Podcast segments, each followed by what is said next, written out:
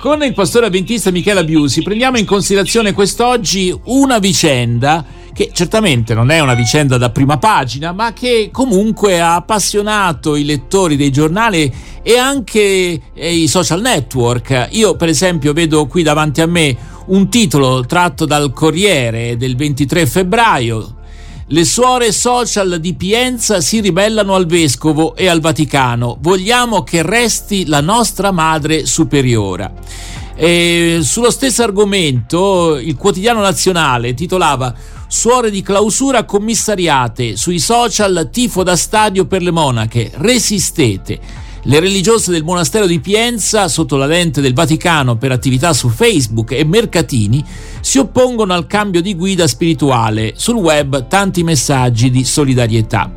Eh, devo dire che nella spiritualità protestante non è tanto presente il tema della preghiera, fatto in, in isolamento sostanzialmente, come appunto succede per le suore di clausura e forse c'è anche una ragione storica, non so, ecco, tu ci dirai qualcosa Michela Biusi, non è che manchino delle spiritualità un po' particolari anche in ambito evangelico, ma sono abbastanza di nicchia, ecco. Allora il tema si pone non solamente per la vicenda delle suore, che staremo a vedere come, come finirà, ma anche per interrogarci su come eh, Gesù, per esempio, è riuscito a essere uomo d'azione, ma anche uomo di preghiera? Allora, diciamo che questa vicenda e la Chiesa Cattolica saprà come risolverla, però voglio rispondere alla tua domanda in ambito protestante, evangelico. Eh, diciamo che a partire da basi bibliche, soprattutto tutto si fonda il pensiero sul momento in cui Gesù è stato trasfigurato sul monte, era accompagnato da tre discepoli soliti che lo accompagnavano, Pietro, Giacomo e Giovanni, e eh, quando Gesù è stato trasfigurato, quindi hanno visto la gloria del Signore, eh, Pietro ha detto Signore io adesso faccio tre tende, rimaniamo qui, siamo così bene in contemplazione, in un momento ascetico così profondo e quindi stiamo bene, rimaniamo qui. E il Signore invece ha detto no, no, e scendendo a valle ha indicato ai discepoli le folle per dire guardate come la messa è pronta e abbiamo da mietere, no? un linguaggio figurato per dire no, il nostro posto è fra la gente e portare il Vangelo tra le persone e essere attivi tra le persone. Però questo non vuol dire che Gesù non viveva una vita di preghiera, anzi i Vangeli ci dicono che a volte trascorreva intere nottate in preghiera, in comunione con il Padre per prendere le energie per affrontare le giornate che lo attendevano, perché lui aveva rinunciato alla sua divinità e quindi viveva eh, da uomo, anche se una figura unica e ripetibile, perché era pienamente Dio e pienamente sì. uomo. Se non sbaglio, se non sbaglio era sì. talmente frenetica a volte l'attività, tra l'altro, di Gesù come anche guaritore, eh? diciamo, molte sì, persone si rivolgevano a lui eh, per avere dei miracoli, oltre che per ascoltare le sue parole, che addirittura, se non sbaglio, qualche volta eh, saltavano i pasti questi poveri discepoli oppure no?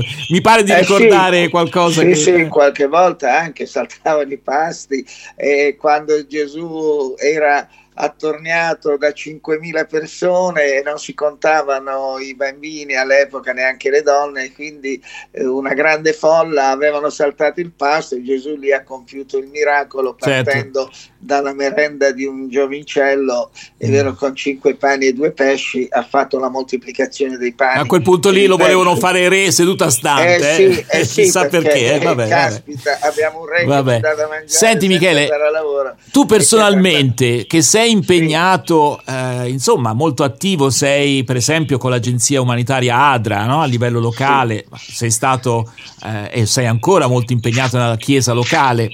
Sì. Come fai a, a sostenere appunto il peso delle iniziative, delle attività che spesso sono pressanti e io penso anche ai tanti tra noi che il lavoro eh, toglie sì, molte risorse, sì. insomma, no? e dall'altra sì. parte conservare anche una vita di preghiera. Allora, io ti dico la mia esperienza personale, diciamo. Io tantissimi anni fa ero i primi anni eh, come pastore, quindi sto andando indietro nella preistoria, negli anni 70, è vero, ho chiesto in preghiera al Signore, Signore, io voglio essere svegliato da te. Avevo letto un salmo no? che diceva tu mi svegli al mattino, no? svegliami alle sei, così io prima di iniziare la giornata anche in famiglia, con la colazione, con all'epoca i bambini che oggi sono più grandi, è vero, eh, voglio avere un momento di preghiera con te.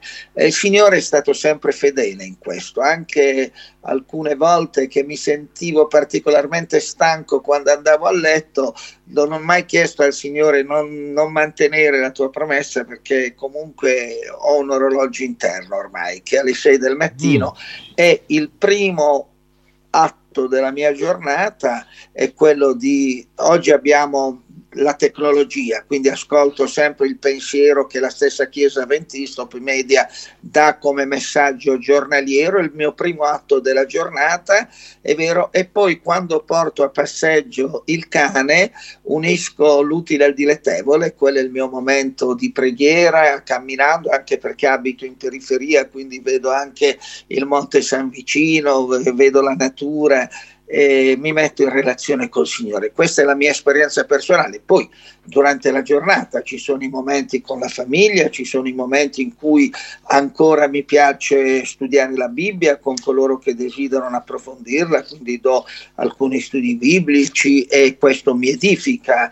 Ieri sera particolarmente ascoltando l'esperienza di conversione di una, uh, di una, persona che mi ha chiesto di, il battesimo, mi sono commosso nel vedere come il Signore opera, lavora e gli altri anche scoprono la vita di preghiera, che è importante, fondamentale, perché noi non potremo fare nulla se non siamo guidati e condotti dal Signore, dal suo Spirito.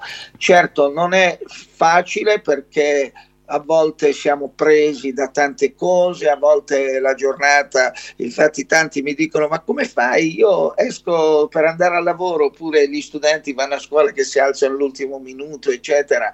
Eh, non lo so, anche io da ragazzo mi alzavo all'ultimo minuto per andare a scuola, però mia mamma ci leggeva sempre il testo della veglia del mattino, era un testo che eh, veniva proposto ogni mattina per la riflessione, testo quindi biblico. non avevo il momento di rifletterlo, però eh, era un input per, e ho capito che è importante perché la preghiera, più che parlare, più che chiedere al Signore, è connettersi e sintonizzarsi come, come con le onde radio, no? Mm-hmm. Tu ti sintonizzi con il Signore e lo fai al mattino e questo ti dà un'impronta per tutta la giornata. È importante farlo al mattino, sintonizzarsi col Signore perché poi la giornata ci offre purtroppo tante tentazioni, tante eh, situazioni che eh, abbiamo bisogno di essere in contatto con il Signore per affrontarle. Bene. Non è complicato, però eh, ci vuole la volontà di, di volerlo fare, di, di comprenderlo e poi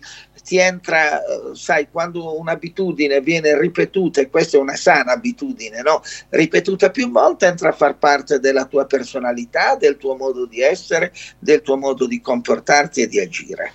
Michela Biusi, pastore avventista, grazie davvero per questa tua testimonianza personale. Siamo partiti da una notizia dell'attualità, no? delle suore di clausura sì. commissariate, perché insomma loro dicono ma fateci eh lavorare anche all'esterno con i mercatini, sì, con i social sì, network.